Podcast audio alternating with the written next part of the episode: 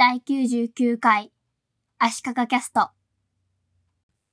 今回は最近のポッドキャストで時間オーバーで喋れなかった話をする第2弾です。まず第92回の足利キャストで読めない漢字をググるには文字認識を使えばいいじゃないということでスキャンしたりカメラで撮影したものから文字認識いわゆる OCR の話で時間がかかって手書き文字認識の話があまりできませんでした。Google ドキュメントでも手書き入力ができると言ったんですが、これはツールバーの右端のところに、あというふうにひらがなで書いてあるところがあって、ここが入力ツールを選択というところなんですけども、そこで鉛筆マークに日本語って書いてある方を選ぶと手書きで文字を入力することができます。で、この Google ドキュメントの手書き文字入力、手書き文字認識と iPad のアプリの手書きキーボードを比較して気づいたことがあるんですが、手書きキーボードはしっかり全部文字を書き終わらないと認識されないんですが、Google ドキュメントは途中まで書けば推測して候補を出してくれるんですね。例えば、上に小さく車と書くと、Google ドキュメントは推測して、轟っていう字、車、車、車の字をすぐに候補に出してくれるんですけども、手書きキーボードは車って書いて、車って書いて、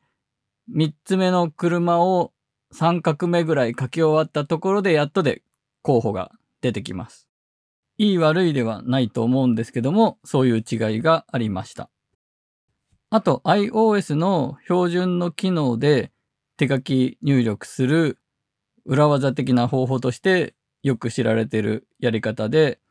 中国語のキーボードをキーボードのところに追加してあげると漢字を手書きで入力できるという技があるようです。あと iPhone のアプリで OCR のアプリを探したんですが、ClipOCR というアプリが無料で使えて便利そうだったのでインストールしてみました。そんなに使い込んではいないんですが、ちょっと使った感じ、いい感じでした。話変わって、第91回で YouTube にもポッドキャスト配信始めましたという話をしたんですが、Tunes to Tube というサービスを使うと音声ファイルを YouTube にアップできるという話が時間の都合でできませんでした。この Tunes to Tube は MP3 ファイルを YouTube にアップできて自分で用意した画像を同時にアップすると画面はその静止画で音声が聞けるというムービーを自動で YouTube にアップロードしてくれます。無料でも使えるんですが、無料だと画面に黒い縁取りができて、そこに TuneTube のクレジットが表示されます。月5ドル、あるいは6ヶ月15ドルを払うと、そのクレジットが表示されないようにできます。ポッドキャストの音声を音声だけの YouTube 動画にしたいという場合には便利なサービスだと思います。そして最近2度ほど話題として取り上げた Markdown エディターの Typora の話をします。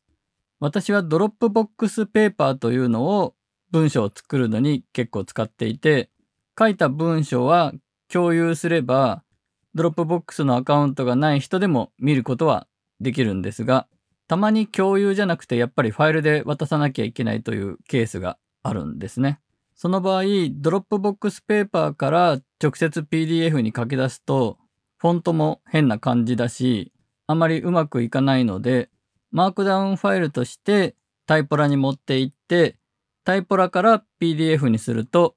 結構いい感じにできました。 Typora は Markdown を表示するときの見た目を CSS で調整できるので、CSS をいじれる人ならという前提になってしまうんですが、フォントや文字サイズ、空白の空き具合などを自由に調整して書き出す PDF に反映させることができるので、すごく便利でした。ちなみにタイポラからワード形式の書き出しの時には CSS は反映されませんでした。